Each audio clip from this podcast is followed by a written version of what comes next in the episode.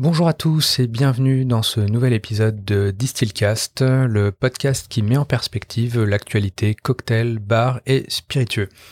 Euh, la dernière fois, je vous ai parlé des problématiques, on va dire, de l'appellation, si elle existe, euh, de small batch, de petit lot, et on avait vu que c'était très relatif.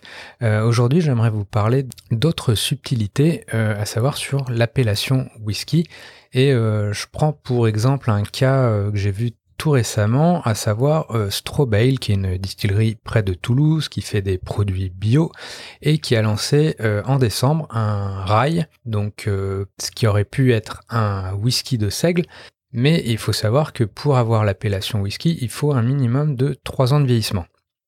Dans le cas euh, présent, on est sur un vieillissement de 2 ans et du coup Strawbale ne peut pas appeler son eau de vie whisky et doit euh, écrire, je crois, sur l'étiquette, il est indiqué eau de vie de seigle. Donc jusqu'ici, euh, rien d'incroyable.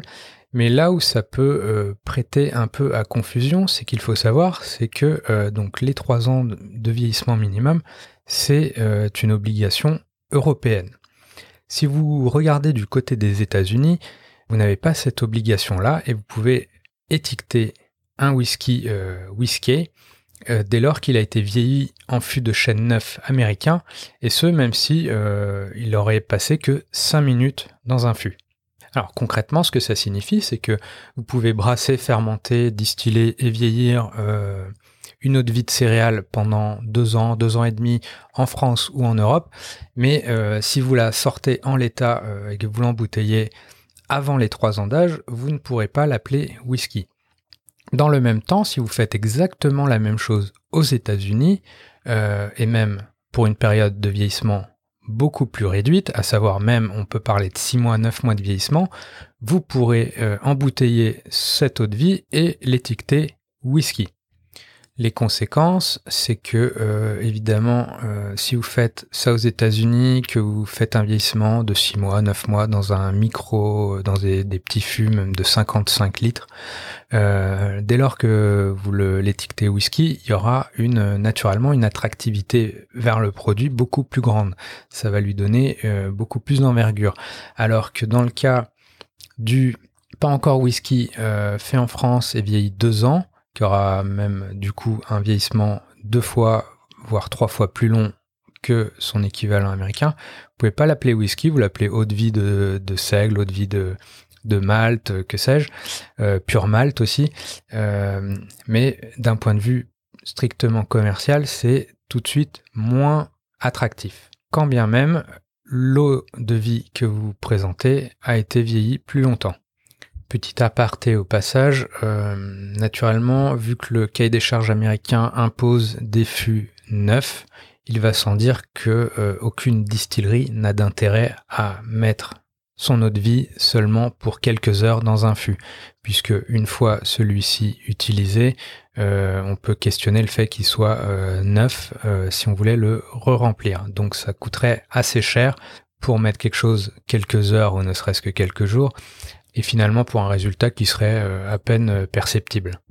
Donc évidemment, euh, même quand vous êtes aux États-Unis, vous avez intérêt à laisser vos eaux de vie vieillir plus longtemps, même si cet usage de fût neuf vous permet d'accélérer les choses en quelque sorte, ou du moins d'apporter plus de bois immédiatement que si vous utilisez des fûts d'occasion.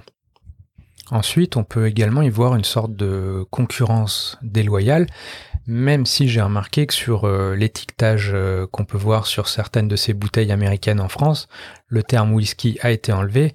Néanmoins, euh, il y a une bonne part du marketing qui est fait et qui est, visible en ligne ou, ou ailleurs, qui fait état de cette mention whisky. Donc il peut y avoir une sorte de confusion.